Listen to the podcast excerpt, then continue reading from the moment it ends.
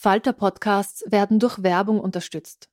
Das hilft bei der Finanzierung unseres journalistischen Angebots. Since 2013, Bombas has donated over 100 million socks, underwear, and t-shirts to those facing homelessness. If we counted those on air, this ad would last over 1,157 days. But if we counted the time it takes to make a donation possible, it would take just a few clicks. Because every time you make a purchase, Bombas donates an item to someone who needs it. Go to bombas.com slash ACAST and use code ACAST for 20% off your first purchase. That's bombas.com slash ACAST, code ACAST. Hey, it's Ryan Reynolds, and I'm here with Keith, co star of my upcoming film, If, only in theaters, May 17th. Do you want to tell people the big news?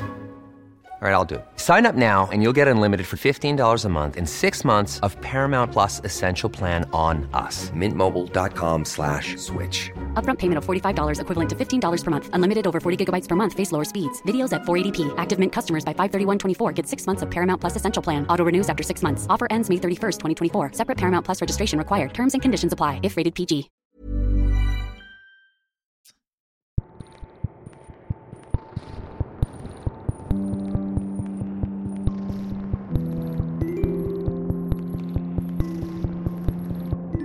Herzlich willkommen bei einer neuen Folge von Besser lesen mit dem Falter.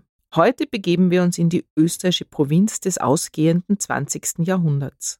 Gabriele Kögel erzählt in ihrem neuen Roman Brief vom Vater von Lebensträumen, sprachlosen Familien, dem Versuch, ein einfaches Glück zu finden und auch davon, dass man sich eigentlich mit wenig zufrieden gibt. Aber auch wie die Ökonomie in unser Leben wirkt, denn das Aussterben der Ortskerne bedeutet nicht nur, dass die Ortskerne hässlich werden, es hat unmittelbare Auswirkungen auf die Menschen, die da leben. Herzlich willkommen im Podcast Gabriele Kögel. Ja, Gabriele Kögel, auf dem Cover deines Buches ist eine Schrift zu erkennen, unterbrochen von einem großen tiefroten Riss. Was drückt dieses Cover für dich aus? Ich hätte den Riss gerne ein bisschen kleiner gehabt. Ich finde ihn ein bisschen zu groß, okay. zu groß, ein bisschen zu blutig. Aber an sich äh, passt das schon, finde ich, dieser Riss, der auch durch diesen Brief geht, äh, weil es sehr viele Risse in dieser Geschichte gibt, ganz plötzliche Risse und auch äh, Dinge, die langsam zu reißen anfangen. Wie so ein Stück Stoff, was man so auseinanderreißt und irgendwann ist es dann doch kaputt. Genau. Ja. Mhm. Natürlich denkt man beim Titel deines Buches, äh, Brief vom Vater, unwillkürlich an Franz Kafka, äh, Brief an den Vater, eine berühmt gewordene Abrechnung Kafkas mit seinem Vater. Und vorne im Buch steht auch ein Motto, wenn man das Buch aufschlagt, genau aus diesem Brief zitiert. Und das Motto lautet, aber trotzdem, trotzdem, der Vater war immer der Vater. Das sagt, glaube ich, schon sehr viel aus um was es in deinem Buch geht. War dieser Brief ein bisschen Ausgangspunkt der Geschichte oder ist dir das dann erst so beim Schreiben eingefallen, dass Kafka sich auch an den gleichen Dingen abarbeitet wie du in deinem Buch? Also ursprünglich war dieser Brief da. Ich kenne diese Person, die diesen Brief geschrieben hat, der existiert tatsächlich. Und äh, es gibt auch diesen Sohn, es hat ihn gegeben, den Vater und den Sohn. Und das war meine Ausgangsposition. Und dieser Brief, der der dann so wichtig war für den Sohn, dass das dann immer in meinem Kopf herumgegangen und das hat mich beschäftigt.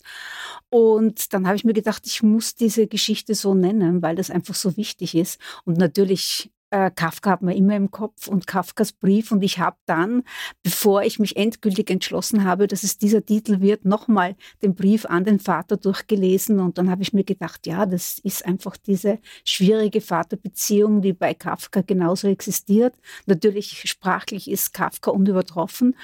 Und ähm, deshalb habe ich dann auch dieses ähm, äh, Motiv gewählt im Buch, äh, weil ich mir gedacht habe, ich komme ja nicht drum herum. Mhm. Jeder denkt sofort an Kafka und ich also habe auch dann an, gleich. Dann gleich, richtig.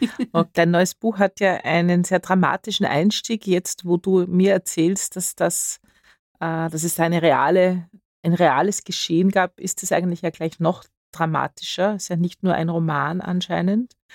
Äh, und zwar, es beginnt mit einem Tod, mit einem Selbstmord. Severin hat sich einen Plastiksack über den Kopf gezogen.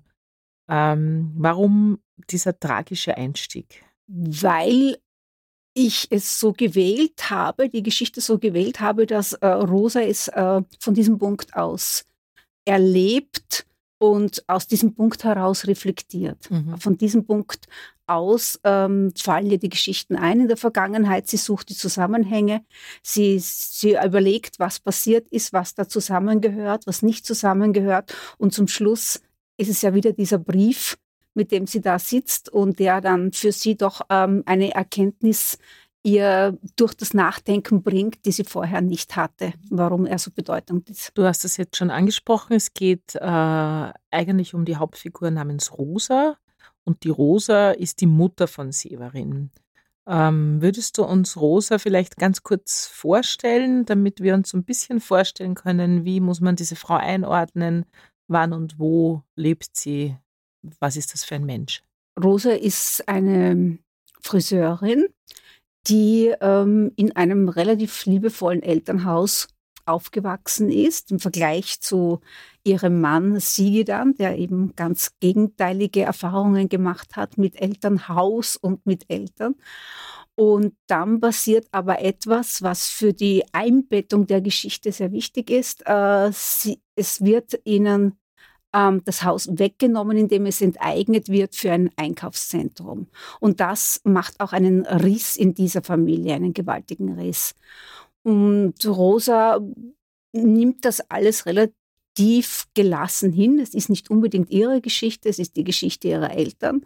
Und äh, dann wird es aber immer mehr zu ihrer Geschichte. Aber an sich ist Rosa eine Frau, die mit ihrem Beruf zufrieden ist, die äh, schon Ambitionen hat, ähm, ein besseres Leben zu haben, aber jetzt keine Frau, die, die unbedingt Karriere machen will und keine Frau, die, die es schaffen muss, so wie das halt so jetzt momentan gefordert ist. Äh, sondern die äh, sagt, ja, ich schaue mal, was so kommt und was das Leben so bringt. Und ähm, ja, dass es da ein Scheitern gibt, ist halt auch drinnen. Es klingt fast ein bisschen überheblich. Wir würden wahrscheinlich sagen, Rose ist eine einfache Frau, oder? Ist sie auch. Und in welchem Zeitraum spielt das Buch ungefähr? Es ist ja nicht, ähm, man kann so an kleinen Attributen erkennen, dass es nicht äh, in der Jetzt-Jetzt-Zeit spielt? Hauptsächlich in den 90er Jahren. Es gibt dann immer Vor- und Rückblenden, aber eben in dieser Zeit, als äh, auf den auf dem Land, in den Kleinstädten diese Einkaufszentren gebaut worden sind, die die Struktur äh, dieser Gegenden völlig verändert haben. Ja, aber das ist ein ganz eigenes äh, Thema deines Buches, ein ganz wichtiges Thema, über das ähm, reden wir später noch. Lass uns noch ein bisschen über die Figuren reden. Ähm, Rosa heiratet Sigi und Sigi ist eigentlich der super Jackpot. Er ist der Schützenkönig. Äh, wie gesagt, wir leben am Land. Die Kriterien sind anders als wir ähm, in der Stadt. Wenn wir studieren, braucht man nicht unbedingt einen Schützenkönig, sondern was anderes. Aber Sigi ist eigentlich der Mann, äh, der gut passt. Ähm, dann kommt Severin auf die Welt, das Kind, und es ist, wird relativ klar, Sigi ist der Mann, der typische Mann seiner Generation. Er würde niemals seinen Kinderwagen öffentlich auf der Straße schieben. Er würde keine Windeln wechseln, ähm, aber er ist eigentlich ganz typisch, oder muss man nicht sagen, dass eine ganze Generation, also eigentlich unsere Generation, ohne Väter aufgewachsen ist, obwohl sie natürlich irgendwie da war? Schon, das, darum ist es mir auch gegangen. Also ganz was Typisches zu zeigen. Er ist jetzt nicht besonders unsympathisch, finde ich. Ist und auch keiner, der die Frau schlägt ja. und äh, gewalttätig ist. Also es ist einfach ein Mann. Ein Mann, der sein Klischee lebt und sich das so vorstellt, äh, wie die Frau zu sein hat und ähm, auch wie ein Kind zu sein hat und der eigentlich jetzt nicht unzufrieden ist mit dem, wie es ist. Er geht arbeiten, bringt das Geld nach Hause, renoviert am Haus herum und wird dann halt äh, aus seinem Leben herausgerissen, als ihr das nicht mehr genügt. Mhm. Ich habe dann darüber nachgedacht, so über unsere Vätergeneration oder ein bisschen jünger, ähm, weil viele dieser Väter sind ja danach ähm,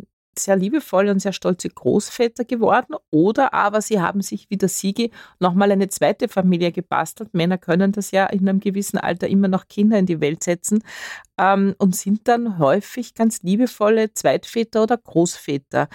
Ähm, so auch Sigi, oder? Wie sieht denn seine zweite Chance aus? Ein typisches Phänomen auch, das ich beobachtet habe und das halt auch sehr oft dann zu Lasten der ersten Kinder gehen, geht ähm, die sich schon kränken darüber, äh, wenn sie jetzt erleben, wie, wie der Vater sich verändert hat beim nächsten Kind und wenn sie sehen, was bei ihnen eben nicht der Fall war.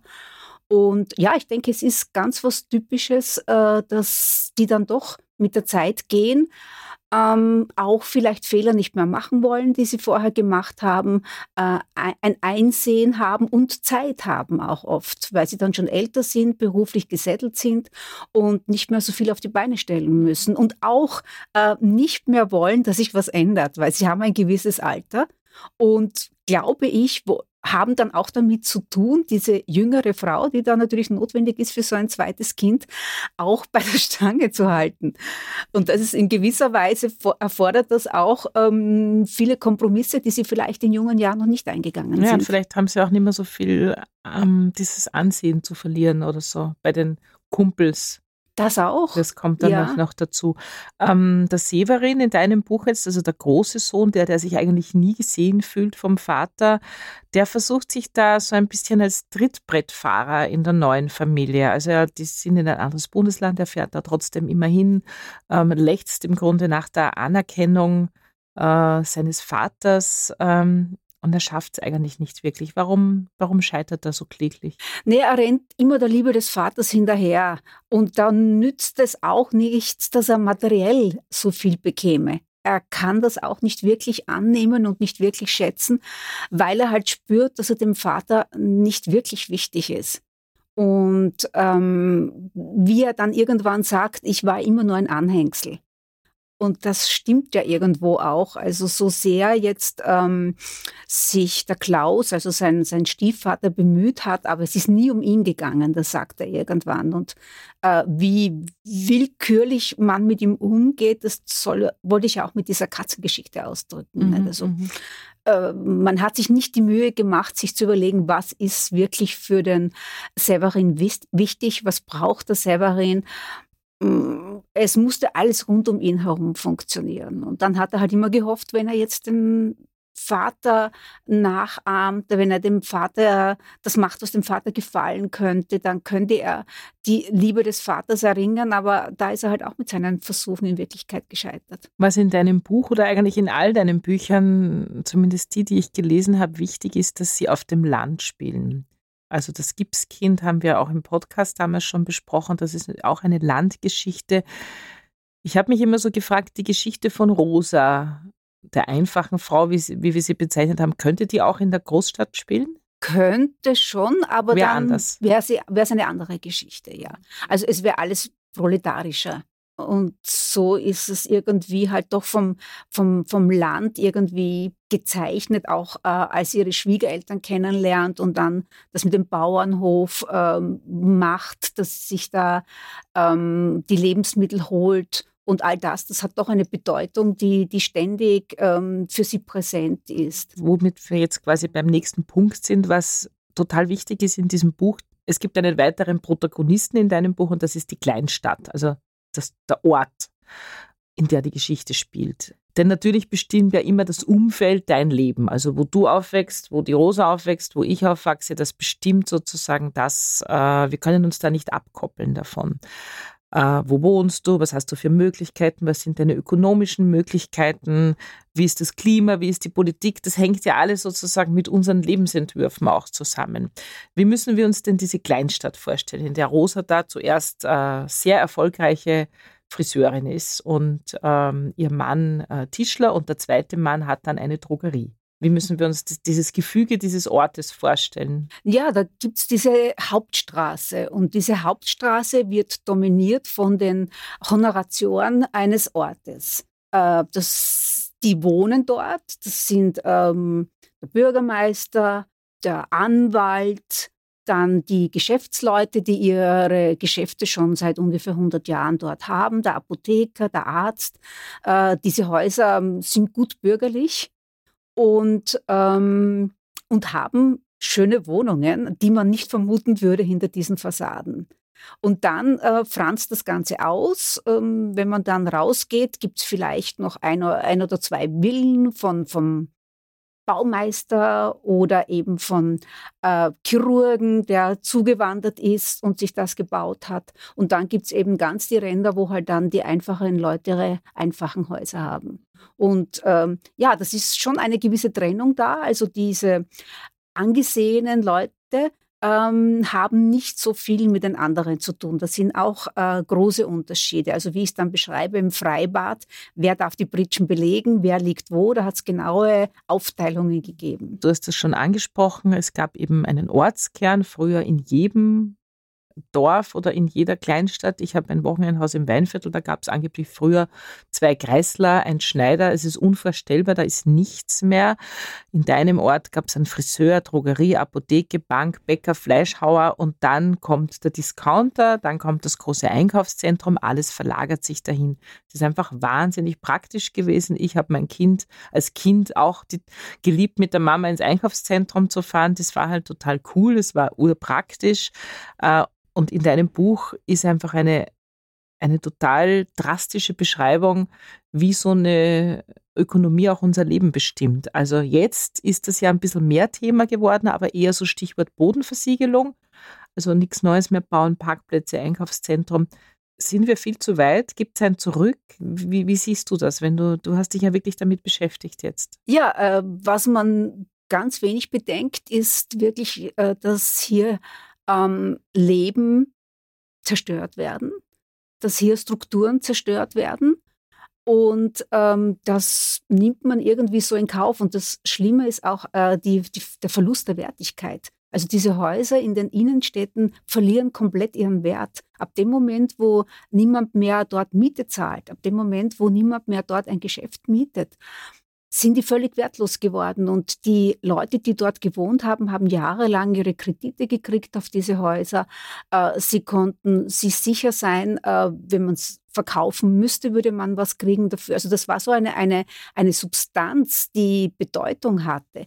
Und dieses, ein Opfer davon, von dieses Glaubens und dieser Veränderung ist eben auch Klaus, weil die Leute es gar nicht mitbekommen, dass plötzlich das alles überhaupt keinen Wert mehr hat. Und ich hoffe schon, dass da ein, ein Denken ist, dass es zurückgeht, aber das hat halt dann mit dem Bewusstsein der Leute zu tun, die sagen, ich gehe in ein kleines Geschäft, mir ist es wichtig, dass ich nicht wohin fahren muss, dass ich zu Fuß einkaufen gehen kann, hat wahrscheinlich auch mit der Wertigkeit der Lebensmittel zu tun. Wenn ich jetzt ähm, einkaufen will in einem Hofladen oder vom Bauern etwas holen oder ich lasse mal wieder was anmessen von einem Schneider. Also da müsste einfach ein, ein Umdenken passieren manchmal passiert es ja in, in ja, also kleinen Orten. Wenn wir jetzt sozusagen das Stichwort Buy Local, das ist natürlich was, was Rosa nicht kennen würde, dieses Wort. Das gab es ja auch damals auch nicht, äh, aber in den Städten kann man das schon beobachten, dass es vielleicht wieder ein bisschen zurückgeht. Aber natürlich, die Einkaufszentren sind da und die bleiben da. Und die Strukturen sind so, wie sie sind. Also da wird sich nicht viel verändern. Das glaube ich auch nicht. Also ja. zurückgehen wird es nicht, sondern nicht, es muss was anderes her. Ja. Etwas, was die Leute lockt, in die Stadt zu gehen und dort wieder Zeit zu verbringen. Ja, die Rosa, du hast es schon ähm, erzählt, sie verlässt irgendwann einmal ihren Sigi, also sie geht, was ja vielleicht ein bisschen ungewöhnlich ist für Frauen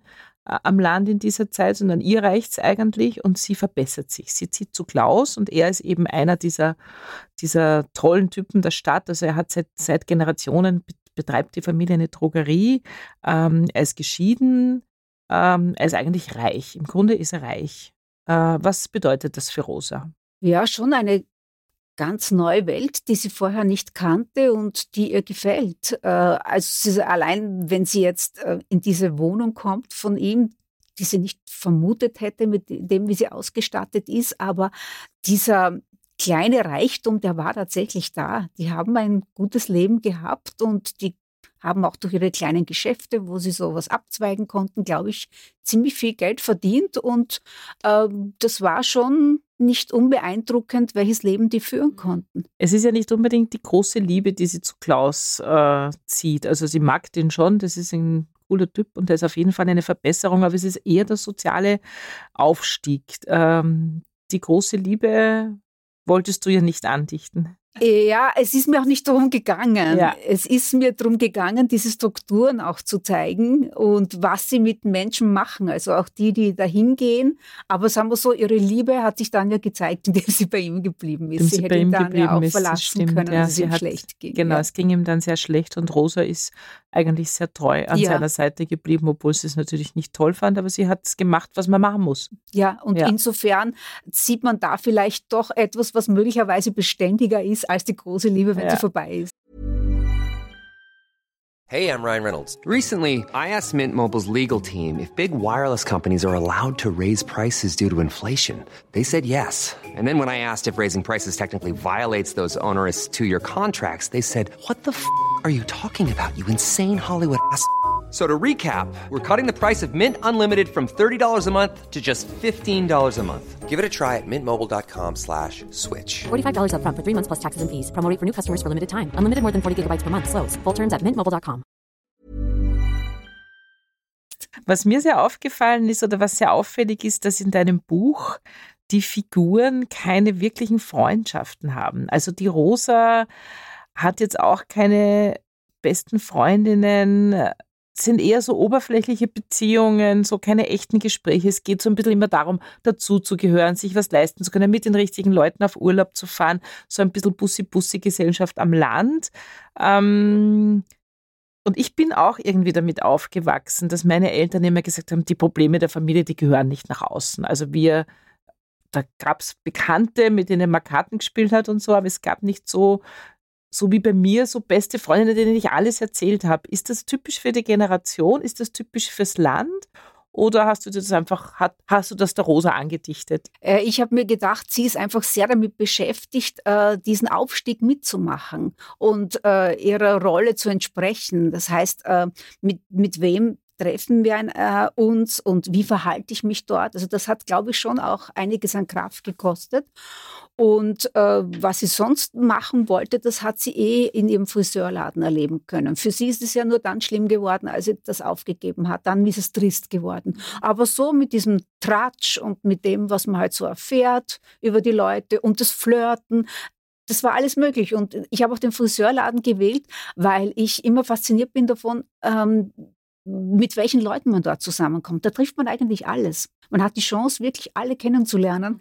Äh, und man kommt ihnen auch sehr nahe natürlich. Und man kommt ihnen sehr nahe. Das habe ich auch beschrieben, ja. diese Nähe, ja. ja. Und das war wahrscheinlich eh etwas, womit sie zufrieden war. Ob das jetzt typisch ist, weiß ich nicht, aber äh, sie, ich denke, meine, meine Rosa war halt mit Aufstieg beschäftigt und es ist ja nicht so darum gegangen, beste Freundinnen zu haben. Ähm, da hat sie schon auch überlegt, ähm, was erzähle ich denen? Was, sie, genau. wusste ja, wie Tratsch funktioniert. Ja, aber das ist ja so der Punkt, wo ich ja. mir denke, ähm, weiß nicht, damals die katastrophale Ehe meiner Eltern, der Alkoholismus in der Familie. Wenn ich da nicht das mit Freundinnen besprochen hätte, dann, dann wäre ich vielleicht auch ganz schrecklich geendet, äh, so wie Severin vielleicht, oder ich weiß es nicht. Also es macht ja schon wahnsinnig viel aus, dass du sagst, du gehst raus aus dem System. Äh, du wolltest aber Rosa im System lassen, weil das für die Geschichte halt einfach auch wichtig so ist, ist, oder? Es, ja. mhm. Genau. Ich fand es noch ganz interessant, du ersparst deinen Leserinnen ja nichts. Also es beginnt, wie gesagt, mit einem Selbstmord. Äh, es gibt mehrere Tote in deinem Buch, ohne dass es ein Krimi ist. Ich habe es auch sehr interessant gefunden. Es gibt ja inzwischen Verlage, die versehen Bücher schon mit Triggerwarnungen, wenn sich auch nur jemand den großen C verstaucht. Ähm, was ich immer so ein bisschen lächerlich finde, weil ich mir denke, hallo, es ist Literatur und Literatur ist dazu da, den Finger drauf zu legen. Und natürlich muss man ein bisschen aufpassen, wem man jetzt ein Buch in die Hand drückt. Äh, ich als Buchhändlerin muss da ja auch sozusagen ein bisschen kuratieren und aufpassen, dass das richtige Buch zum richtigen Menschen kommt. Aber ist das deine Entscheidung gewesen, uns da so reinzuhauen, oder war das die Entscheidung deines Verlages, die einfach gesagt haben, nee, also das machen, da machen wir nicht mit? bei der Triggerwarnung. War kein Thema. War kein Thema. Finde ich spannend, kein oder? Thema, ja. Ja. Mhm. Also findest du das nicht interessant? Es gibt ja Roman, also es gibt ja inzwischen Verlage, die das wirklich draufschreiben, wenn auch nur ein Hauch eines Unglücks passiert? Ja, äh, da, wurde, da wurde eh schon gelacht über meine Bücher, jetzt auch bei Höllenkinder, wo es ja auch ziemlich brutal zugeht. So. Also in meinen Büchern müsste fast immer eine Triggerwarnung sein, wenn es ja. so wäre. Aber ich finde es auch absurd, weil das ist für mich auch Aufgabe der Literatur, einfach Sachen anzusprechen, die jetzt nicht einfach sind, die wehtun. Wenn, ich, wenn das alles nicht sein darf, dann brauche ich eigentlich nur mehr hübsche Krimis lesen. Genau, das ist die Aufgabe von Literatur, dass es manchmal wehtun muss und dass man manchmal Dinge lesen muss, über die man dann nachdenkt und ähm, selber auf Sachen draufkommt einfach. Und ich glaube, das ist der große Zweck von Literatur. Es gibt natürlich eine Art von Literatur, wo man sagt, man will es einfach lesen zum Zerstreuen, aber das ist einfach eine andere Funktion. In deinem letzten Buch Gipskind ging es ja ganz stark darum, dass die Protagonistin weggeht. Sie möchte sozusagen sich verbessern, indem sie in die Stadt geht, studieren und so weiter. Diesmal hast du keine Geschichte übers Weggehen geschrieben. Rosa bleibt und sie fügt sich auch irgendwie ihrem Schicksal. Also bleibt einfach, sie kommt überhaupt nicht auf die Idee, wegzugehen. Sie bleibt da, sie versucht sich innerhalb dieses Rahmens natürlich äh, zu verbessern. Ähm, ich glaube, Rosa ist die Mehrheit der, der Bevölkerung, sage ich mal, jetzt zumindest da in, unserer, in unserem Umfeld. Ähm, trotzdem schreibt man nicht so oft über Personen wie Rosa, weil die Spannenden sind doch eigentlich die, die weggehen, die die Grenzen durchbrechen, oder? Das war auch ein Reiz für mich. Ähm, obwohl jetzt nichts passiert, was so spektakulär wäre oder eben sie geht weg und, und dieser Aufbruch, und das wurde ja auch immer wieder von mir verlangt, also du musst über Leute schreiben, die was Neues machen. Nein, ich wollte das ganz bewusst nicht und schauen, kriege ich das hin, dass das trotzdem eine gewisse Spannung hat und dass das trotzdem interessant ist. Auch so eine Figur, die einfach Durchschnitt ist, die jetzt nichts äh, groß Außergewöhnliches ist, äh, über Figuren, die scheitern, wo jetzt keiner der große Sieger ist. Äh, das war der Reiz, an diese Geschichte heranzugehen und Drum wäre Weggehen jetzt nicht das gewesen, was jetzt, ähm, wo, ich, wo ich das zeigen hätte können. Also du hast quasi ein, ein, ein Monument gesetzt für die Leute, die, die bleiben, die in ihrem Rahmen bleiben. Und das finde ich eine, eigentlich sehr mutig für Literatur, weil es ist eben nichts Spektakuläres, ähm, aber ich kann dir versichern, es hat genug Spannung. Was sehr außergewöhnlich ist, ist, ist die Sprache, in der du die Geschichte erzählst. Das ist manchmal fast wie ein, wie ein Bericht abgehalten. Also man könnte es vielleicht als ähm, lakonisch bezeichnen.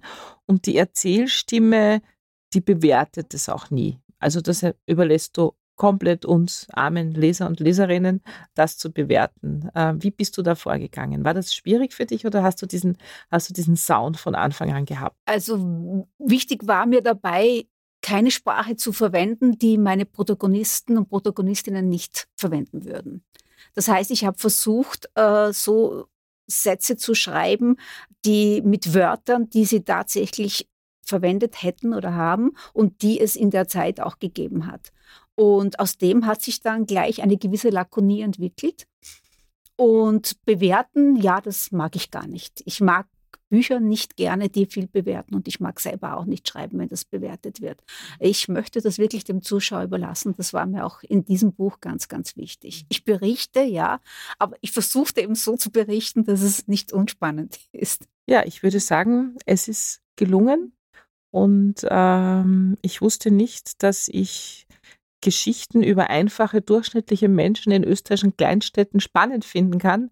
Aber es ist mir so passiert. Also ich fand es sehr, sehr spannend. Freut mich natürlich sehr. Und nun hören wir Gabriele Kögel mit einem kleinen Stück Brief vom Vater, erschienen bei Elster und Salis Wien. Rosas Eltern hatten keine Reichtümer erwirtschaftet. Der Vater war Werkzeugmacher und hatte eine eigene Schmiedewerkstatt neben dem Haus, in dem er wohnte. Aber sie hatten ein eigenes Haus auf eigenem Grund und Boden. Und der Vater war stolz darauf gewesen, dass sie dieses Haus hatten bauen können in den 50er Jahren mit einem Kredit, den sie langsam abstotterten, bis sie am Ende schuldenfrei waren. Dieses Haus war ihr Ein und alles. Sie pflegten und behübschten es, strichen jedes zweite Jahr die Balken. Sobald das Holz einen Anflug von Verwitterung zeigte, auch die Fensterstöcke und Rahmen. An den Fenstern brachte die Mutter Blumenkästen an, die jedes Jahr mit neuen Petunien und Pelargonien bepflanzt wurden. Der Garten war voll mit Obstbäumen und obwohl die Mutter halbtags beim Konsum an der Kasse saß, nahm sie sich die Zeit, um all das Obst einzukochen, das in ihrem Garten gedieh. Rosa mochte auch den Bach, der hinter dem Obstgarten vorbeiplätscherte und wo es im Sommer immer kühler war als an allen anderen Schattenplätzen. Die Nachricht, dass die Umfahrung der Stadt genau durch ihre Siedlung gehen würde, traf Rosas Vater wie ein Schlag. Nie hätte er vermutet, dass er von diesem idyllischen Fleck Erde einmal wegziehen müsste. Als die Pläne der Stadtregierung immer konkreter wurden und ein Datum für die Schleifung der Häuser feststand, traf den Vater tatsächlich der Schlag, der es ihm ersparte, dabei zuschauen zu müssen, wie sein Lebenswerk zerschlagen wurde, wie Rosas Mutter damals sagte. Rosa war es aufgefallen, dass der Vater stiller geworden war in den letzten Monaten, aber das war in der Zeit ihres Erwachsenwerdens. Sie war zu sehr mit ersten Liebeleien und ihren Arbeiten für die Lehrabschlussprüfung beschäftigt, als dass sie sich gefragt hätte, was ihren Vater bedrückte. Die Mutter nahm den Tod ihres Mannes hin als einen Schicksalsschlag. Sie jammerte nicht, sie beklagte sich nicht. Sie versuchte, ihr weiteres Leben zu organisieren, verkaufte die Esse und den Amboss und alles andere, was aus der Werkstatt noch etwas einbrachte, bevor es von der Abrissbirne verwüstet wurde. Da Rosa noch nicht volljährig war, verfügte die Mutter über ihren Erbanteil. Sie sagte, dass sie ein gutes neues Objekt und keine verluderte Keusche mit dem Enteignungsgeld kaufen wollte. Und am Ende würde Rosa sowieso alles erben, denn wer sonst? Deshalb hatte Rosa dann auch nichts dagegen, dass die Mutter die untere Haushälfte dem einzigen Enkel vererbte, den sie hatte. Rosa war das Recht, denn wenn schon Severins Vater nie etwas besessen hatte, sollte es bei ihrem Sohn nicht genauso sein. Er sollte etwas mitbekommen, und wenn er mit der Wohnung unten zufrieden war, musste er sich für den Rest seines Lebens keine Gedanken machen, wo er einmal wohnen würde, wenn seine Großmutter starb. Und schon gar nicht sollte er darauf schauen müssen, ob die Frau etwas besaß, die er vielleicht einmal heiratete. Dass er von seinem Vater nichts erben würde, musste er früher erleben, als alle dachten. Ja, vielen Dank. Das war ein kurzer Ausschnitt aus dem Roman Brief vom Vater, erschienen bei Elster und Salis Wien. Und nun hören wir ein paar Tipps der Falter-Redaktion. Heute startet die Weltklimakonferenz in Dubai. Die Leute, die dort zusammenkommen, werden über Details streiten, die aber nicht von größerer Bedeutung sein könnten. Etwa, ob sich die Staaten endlich darauf einigen, fossilen Energien den Rücken zu kehren. Und ob es nicht etwas stinkt, wenn der diesjährige Präsident gleichzeitig CEO eines Ölkonzerns ist. Wir wissen jedenfalls auch, die Klimakrise ist das Thema nicht unbedingt sexy. Das gilt auch für Klimabücher. Viel wurde schon geschrieben, manches geht in Richtung Warnungen oder gar Resignation. Am anderen Ende des Spektrums sind die Aufrufe, dass alles eh nicht so schlimm sei. Und dazwischen gibt es jene Bücher, die Hoffnung machen, die grundlegend informieren oder den Kampf um unsere Zukunft, also das, was alles auf dem Spiel steht, äh, in Worte fassen wollen. Ein Buch, das meiner Meinung nach den Einstieg ins Thema vereinfacht, ist Klartext Klima der deutschen Journalistin Sarah Schurmann. Sie wurde mit einem offenen Brief an ihre Kolleginnen und Kollegen bekannt und schrieb darin, Journalistinnen nehmt die Klimakrise endlich ernst.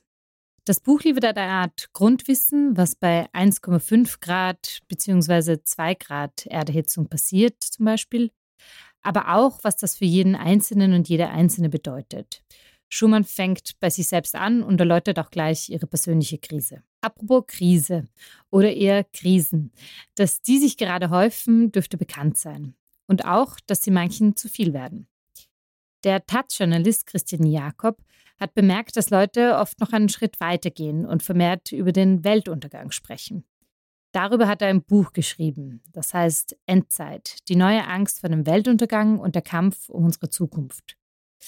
Damit meint er etwa die Klimaaktivisten der letzten Generation vor den Kipppunkten, die Prepper, die sich aufgrund rechter Verschwörungstheorien fürs Schlimmste wappnen oder doch die Apokalypse durch künstliche Intelligenz.